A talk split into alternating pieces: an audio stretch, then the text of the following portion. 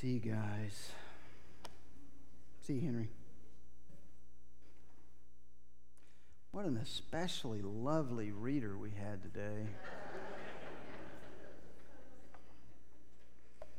um, I wanted to say before I get started uh, in the deacons meeting on Monday, we had a brief discussion that we're singing a few more songs than we used to. And uh, it was, you know, brought to our attention that there, there are some older members in the congregation that standing for three straight songs is maybe, maybe it hurts, or maybe you'd rather not do that. No one is going to think less of you if you take a seat because it is uncomfortable for you to stand through three straight songs. And I just wanted to say that publicly as the pastor and let you know, you know, feel the freedom. Uh, please sing and, and worship the Lord, but you can do that standing, sitting, however you want to do that. And so I would want you guys to know that. Well, today's sermon is on fighting our doubts. Now, as the pastor, I have never had a doubt, so I don't know anything about this. You know good and well that it would not be faith if there were not doubts.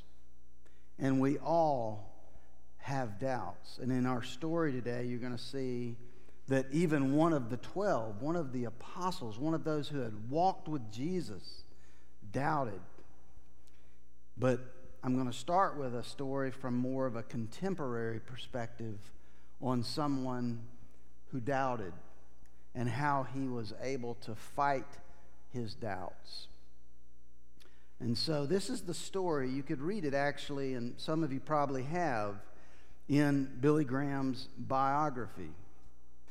It is called The Story of the Tree Stump Prayer.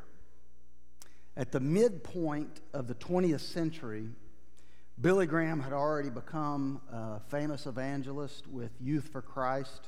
He had preached across Europe, and in the aftermath of World War II, he had held his first Billy Graham crusades in places like Charlotte, North Carolina, and Grand Rapids, Michigan.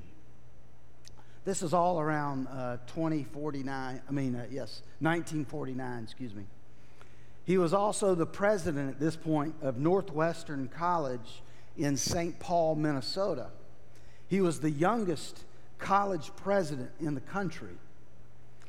But not everything, even for Billy Graham, had gone as planned.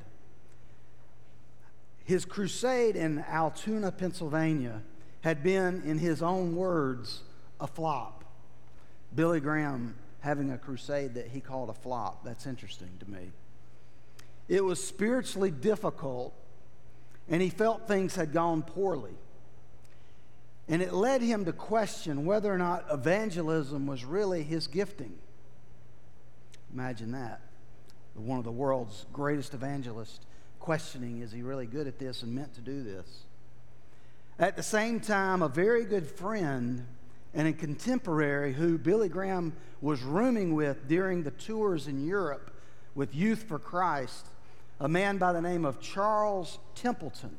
He also went by Chuck, Chuck Templeton. He had begun to challenge Billy Graham's way of thinking. You see, Mr. Templeton, who had preached with Youth for Christ as well, had gone on to study at Princeton where he began to believe that the Bible was flawed and that academia, not Jesus, had the answers to, to life's real problems. He tried to convince Billy Graham, and mind you, they were really close. As a matter of fact, Chuck Templeton was supposed to be what Billy Graham became. At this time, than this, in this story, when this is happening, Charles Templeton has more uh, credibility and more crusades and more uh, following than Billy Graham does. So he tries to convince Billy Graham that his way of thinking is outdated and the Bible can't really be trusted. Billy Graham had more questions than answers at this point in his life. As a young man in his early 30s, all of this is swirling in his mind, and he travels to California in 1949. He's asking the question Should I invest more fully in the college, which he knew he meant seeking further educational qualifications? At the time, Northwestern, there in St. Paul, Minnesota, wasn't accredited. And for that to be accredited as the president, he would need to get advanced degrees. This would mean walking away from what would later become the Crusades, the Billy Graham evangelistic crusades. So the question in his mind is should he leave the school and follow the calling of an evangelist? And even though Altoona had gone so poorly, did he even believe the Bible? This is Billy Graham. Did he even believe the Bible from which he was preaching? Or should he follow his friend Chuck Templeton in questioning his, its validity? It was at this time that he reluctantly accepted an invitation of Henrietta Mears to visit and speak at a Christian retreat center called Forest Home in California. Mears had worked at First Baptist Church in Minneapolis for the same pastor that Billy Graham had worked for as well. And she was a very known, very well known godly woman. But you see, when Billy Graham was at Forest Home, he spent a great deal of time studying the Bible. And he kept seeing the same phrase pop up Thus saith the Lord. Thus saith the Lord. Billy Graham had always accepted in his head the authority of Scripture. This became the turning point as he realized in his heart that God's Word was divinely inspired, eternal, and powerful. One night at Forest Home, he walked out into the woods and he set his Bible down on a stump. It was more like an altar than a pulpit. And he said, Oh God, there are many things in this book that I do not understand. There are many problems with it for which I have no solution. There are many seeming contradictions. There are some areas in it that do not seem to correlate maybe with modern science. I can't understand or answer some of the philosophical and psychological questions that my friend Chuck Templeton and others are raising. But then in his biography, it says Billy Graham fell to his knees in the middle of the woods, and the Holy Spirit moved in him as he said these words Father, I am going to accept this as your word by faith. I'm going to accept this as your word by faith. I'm going to allow faith to go beyond intellectual questioning and doubts. And I will believe that this is indeed your holy, inspired word given to man. It is said that the very next crusade that Billy Graham preached, more came to faith in Christ than had ever before. And those that spoke said that he spoke with an authority from God's word that they had never seen in his life before that day.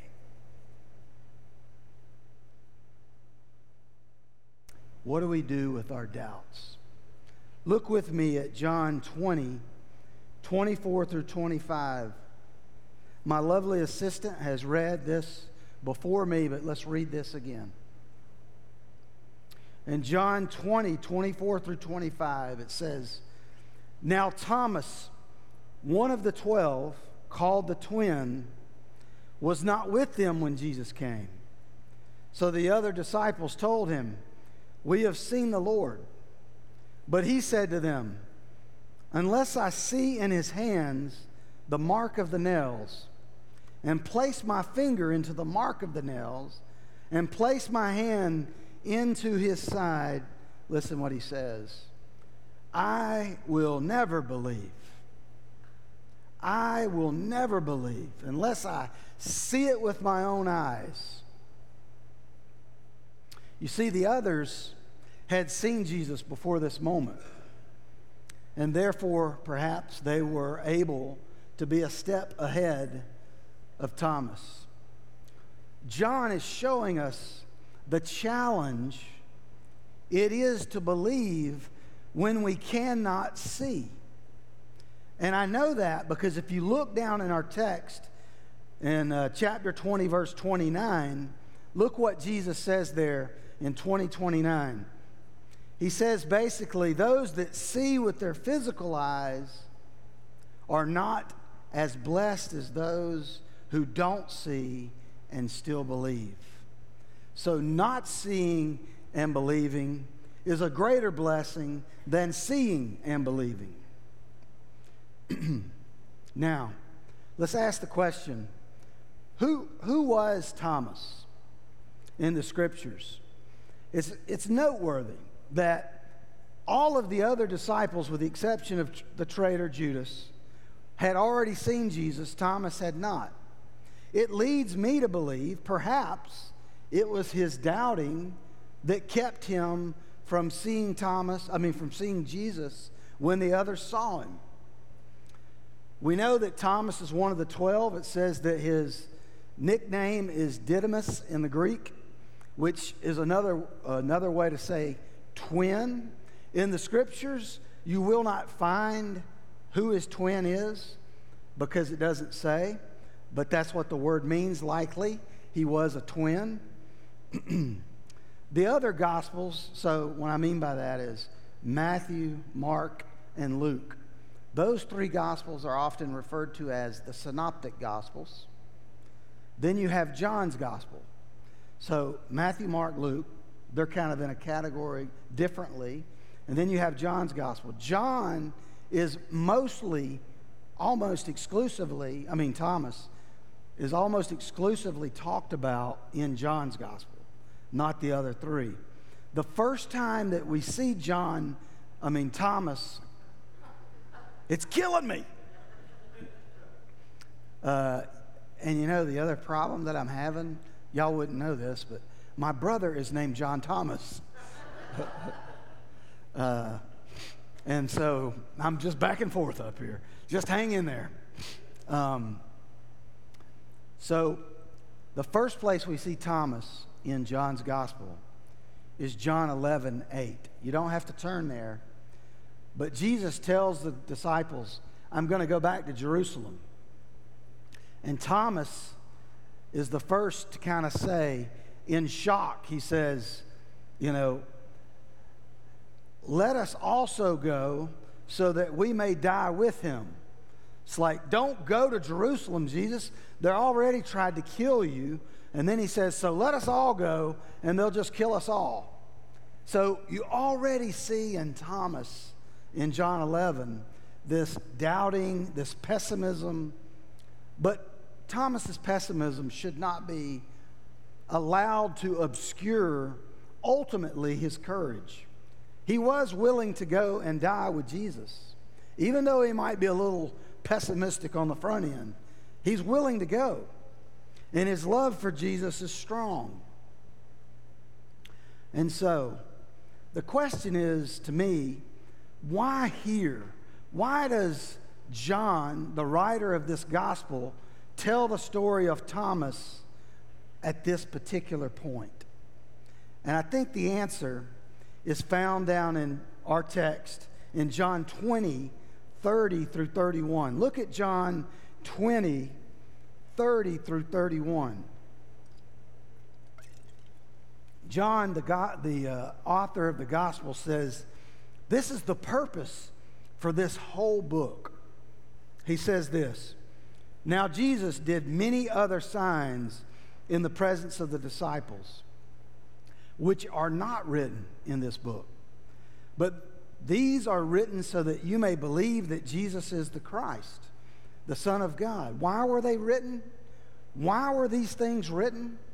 So that you could believe that Jesus was the Son of Christ, the Son of God. So that by believing, he says, so that by believing you may have life in his name. So that by believing you may have life in his name. I, I know that this is challenging for us to get our heads around. But the reality is, as a pastor, you're in the house of mourning probably as much as you're in the house of laughter. And Proverbs says it is better to be in the house of mourning than in the house of laughter. What I'm saying is this we're all aging, and the death rate is 100%. But when we're young, it's hard for us to really kind of put our minds around that. As we age, we begin to, but maybe not even fully then. What this verse and what John's gospel is saying is the greatest hope known to man.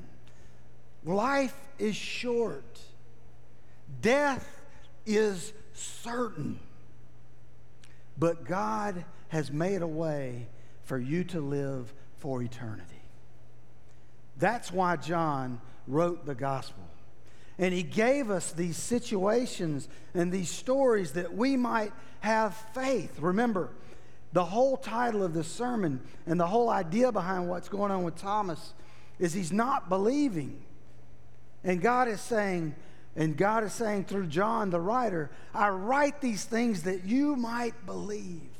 It is your only hope that you would believe in this gospel, that you would believe in this Jesus. And I've said from up here many times, is it that simple?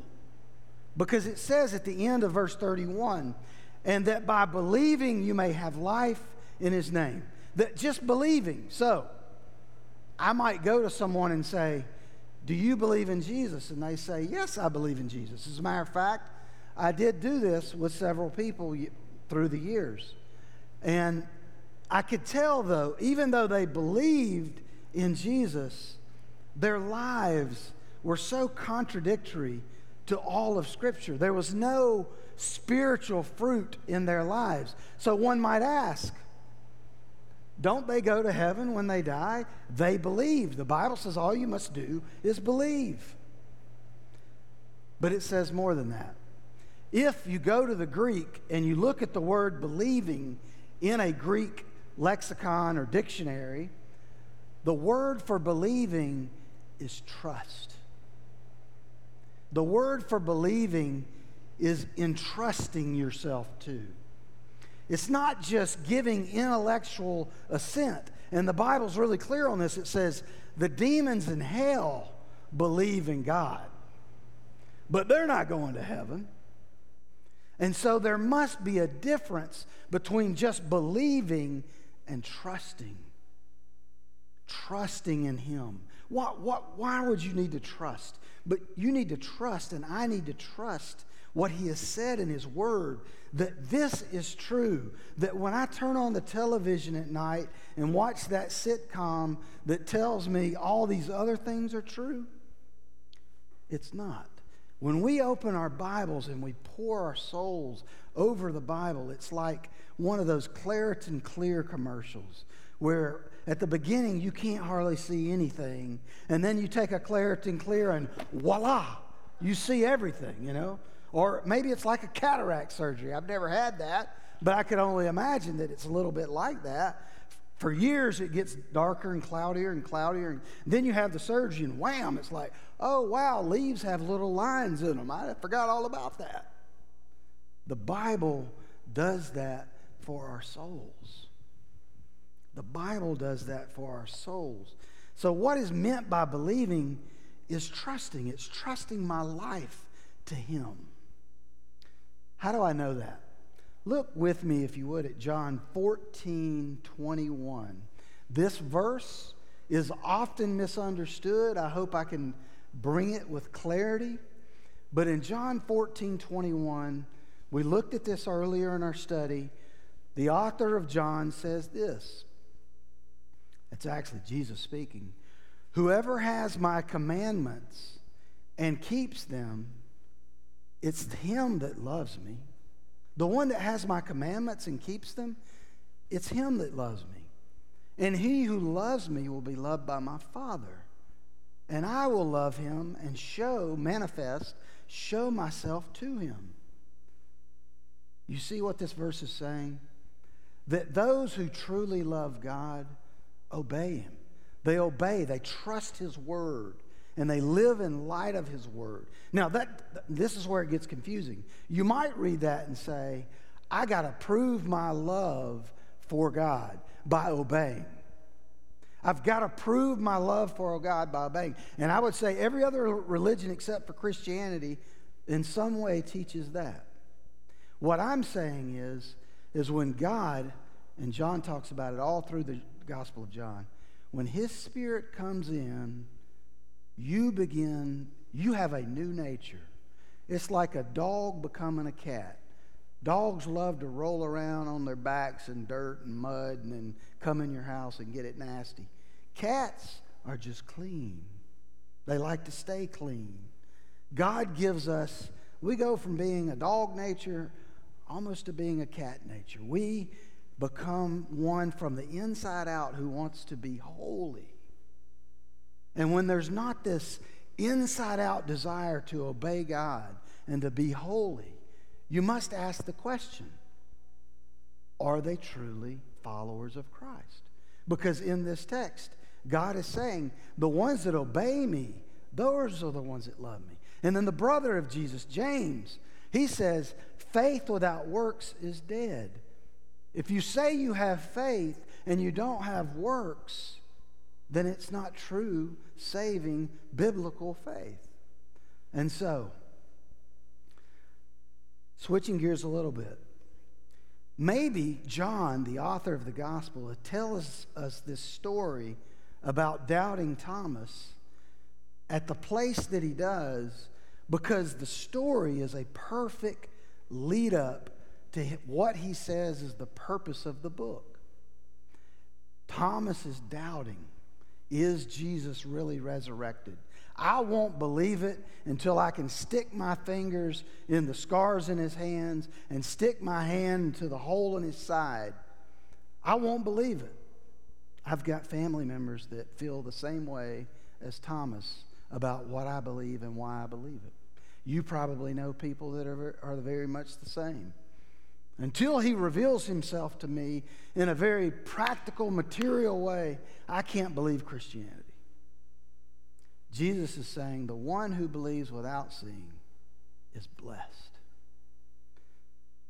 Thomas's faith here is not necessarily blemished because of his need for sight. It's rather it's a privileged faith. He's one of the disciples. He actually got to go over there and put his finger in his hands if he wanted to. He got to see the resurrected Christ. I think Jesus is talking about us when he says, Those that don't see but have faith are blessed. You are blessed. If you are in Christ and you did not get to see with your own physical eyes the resurrection of Jesus, you are blessed to have been able to see what you see. Paul makes the same point that John's making. In 1 Corinthians 15 4, this is what he says If Christ has not been raised from the dead, our preaching, and in this case, my preaching, is useless, and so is your faith. There's a whole movement out there right now that questions the historical fact of did Jesus really live? Or is it more just a story? And so, John Updike, in his poem, Seven Stanzas About Easter, this is what he says. I think you can see the stanzas as I read them. He says, Make no mistake, if he rose at all, it was as his body. It wasn't figurative, it was real, it was physical. if the cell's dissolution, dissolution did not reverse, the molecules reknit, the amino acids rekindle, the church will fall. There had to be a true physical resurrection. God is saying through the resurrection, I'm not a man, I'm God. He says, Let us not mock God with metaphor or analogy, sidestepping transcendence, meaning godness, making of the event a parable, a sign painted in the faded credulity of early ages. He says, Let us walk through the door. The stone is rolled back. It's not paper mache, not a stone in a story, but the vast rock of materiality that in the slow grinding of time will eclipse for each of us the wide light of day. In other words, what we believe as supernatural as it is, a resurrected Christ, a resurrected man that was God, is real. And our faith and our eternity hang in the balance on our belief that that is a true reality. Now, do I, do I ever question it? of course I do. I'm a human being with a fallen nature, and so are you. So, should, should you or will you at some point, or have you questioned? I would be willing to bet 100% of us. That's what makes it faith. But are there reasons we should believe? I, wanna, I want now to switch gears for just a minute and give you three reasons that should boost your faith. It should give you deeper and greater confidence that this is true. And here they are. We can see God in three different ways, and the scriptures reveal this. We can see Him through creation. In Romans 1, it talks about that. We can see God through creation. We can see God through the incarnation. In other words, what I mean by incarnation is God coming down, taking on flesh as a man, and walking among us. We can see God through creation, we can see God through incarnation, and we can see God through the gospel. I'm going to give you little subpoints under each of those just for a moment. God, so the first one, creation.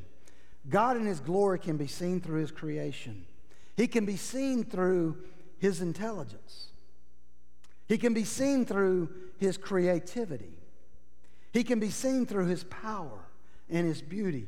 For example, on vacation, my mom is a uh, bird watching fanatic. She'll love this. She listens to every sermon I ever do. And she's got a thousand things on her back porch for birds, and several of them are hummingbird feeders. We don't have a hummingbird feeder, and I, I love them. Uh, but the hummingbird, you know, I'm sitting there with my mom, and he comes, and y'all know, you've seen it probably.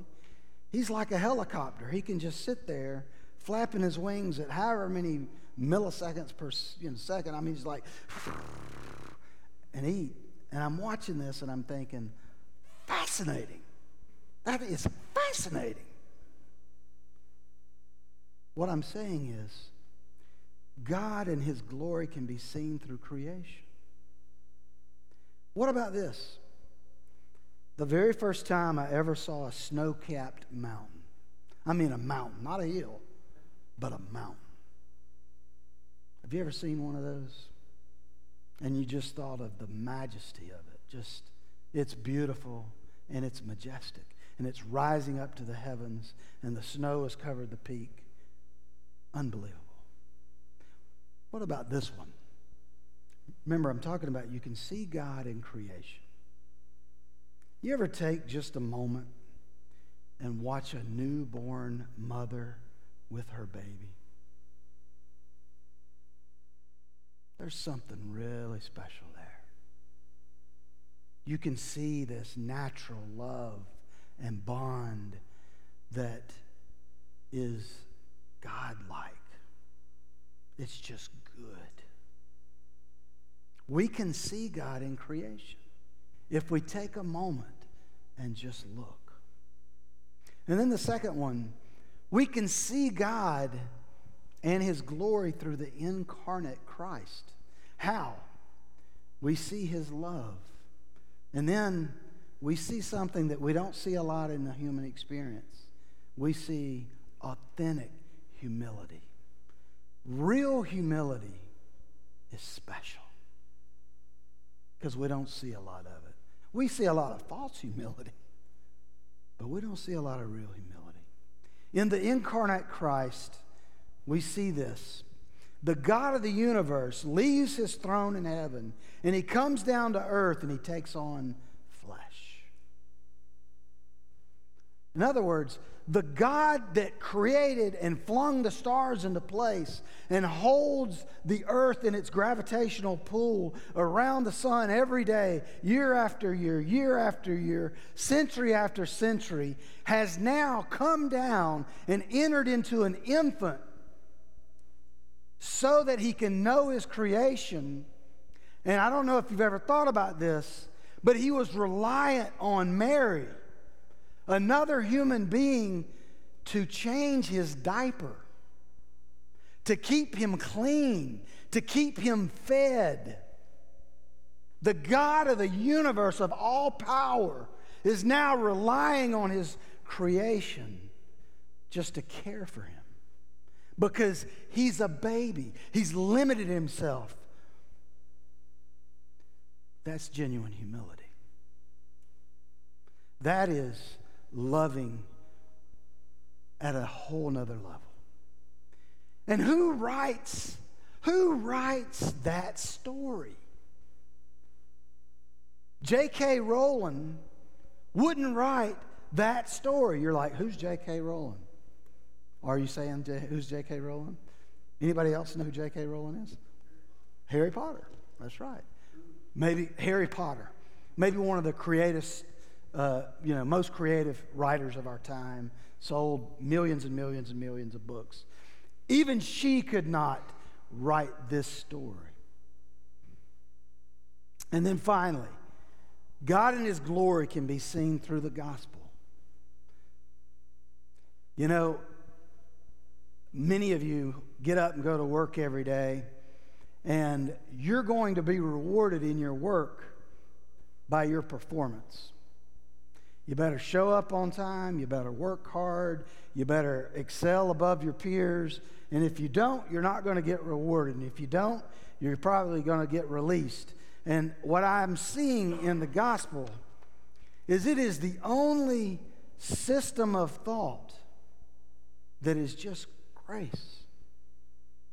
I love you simply because I love you. Not because you can do this for me, Clint. You can get up and preach. Not because you're really holy, Clint. Not because I've made you more special than everybody else, Clint, because we know that's not really true. The truth is, He loves you because He loves you. The world does not operate that way. Only the gospel truth tells us that story. And so when I begin to doubt, I look at creation. I go for a walk in the woods, and I, I was on my mountain bike back here in our woods at Whittier Mill the other day, and I heard this quick rambling in the woods, and it was a deer. And I stopped because I didn't want him to kick me in the face and I watched him run off. And in that moment, I thought, God, you're, you're amazing. That was amazing to get to watch that deer do that through these woods. All of that's going on all the time. So when I doubt, creation helps me. When I doubt, I think about the story in our Bibles of the incarnational Christ and what he did and how J.K. Rowling and nobody else would write that story. It's not normal.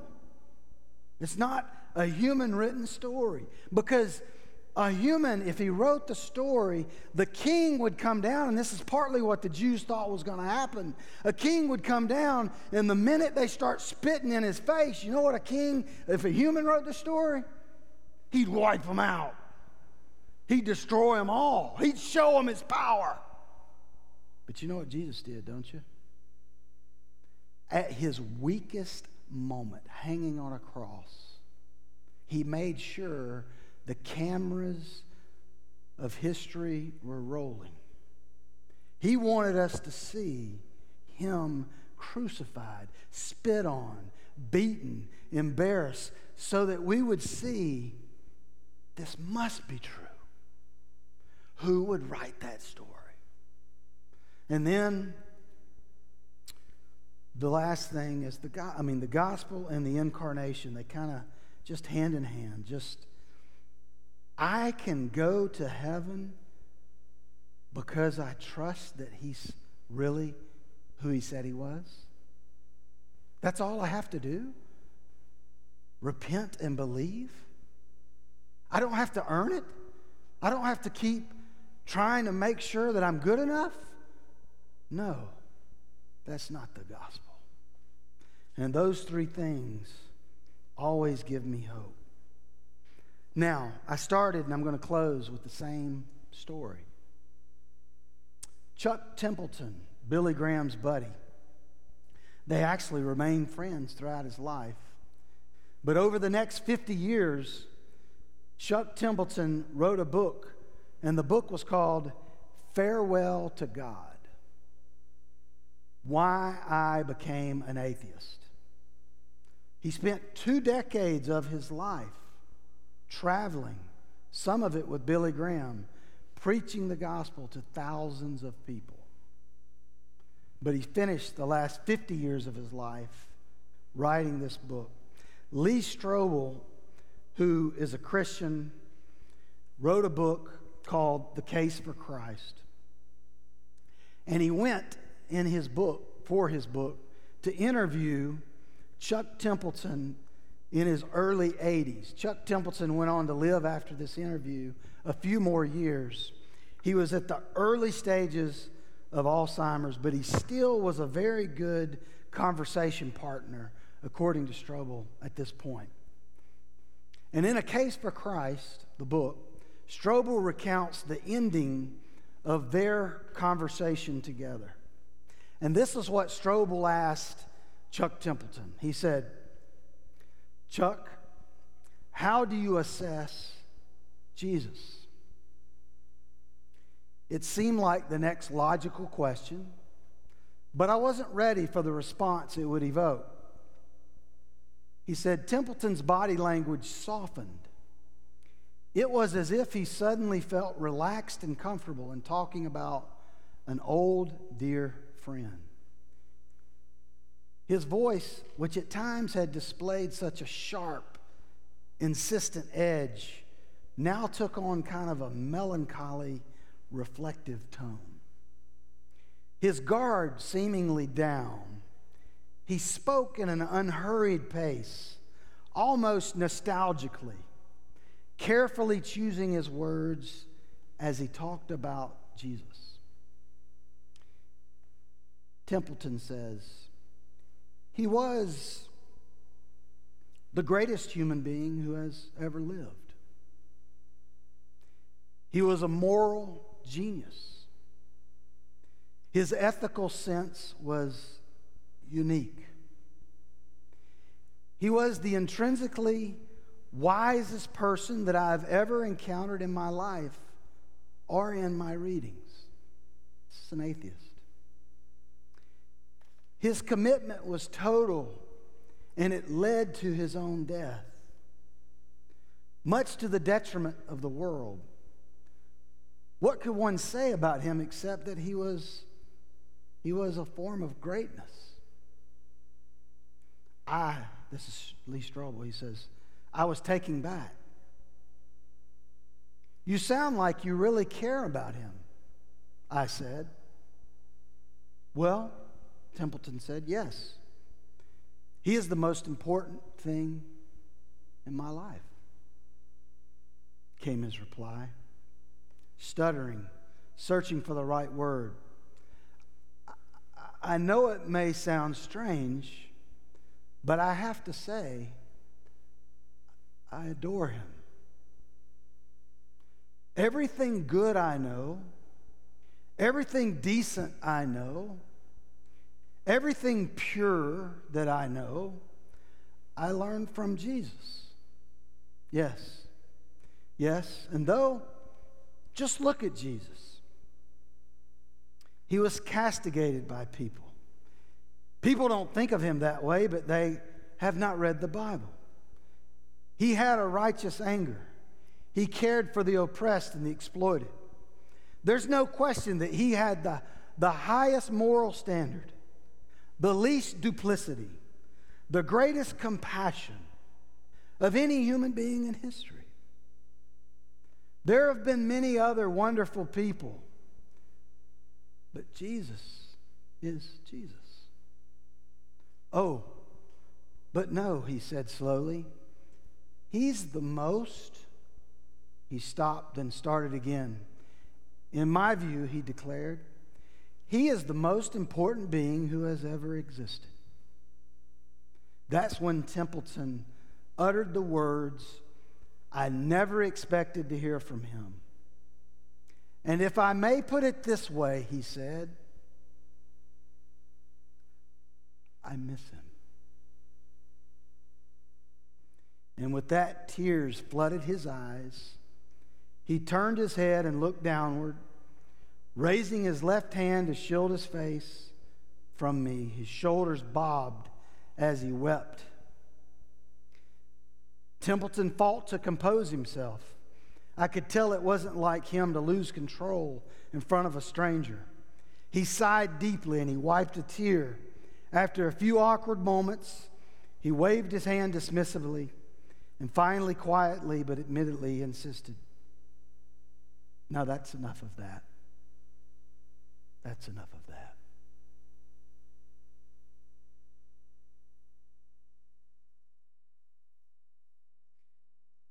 Meanwhile, we know Billy Graham's story. How many lives did he change for good? Oh Lord, would you help us to believe your word?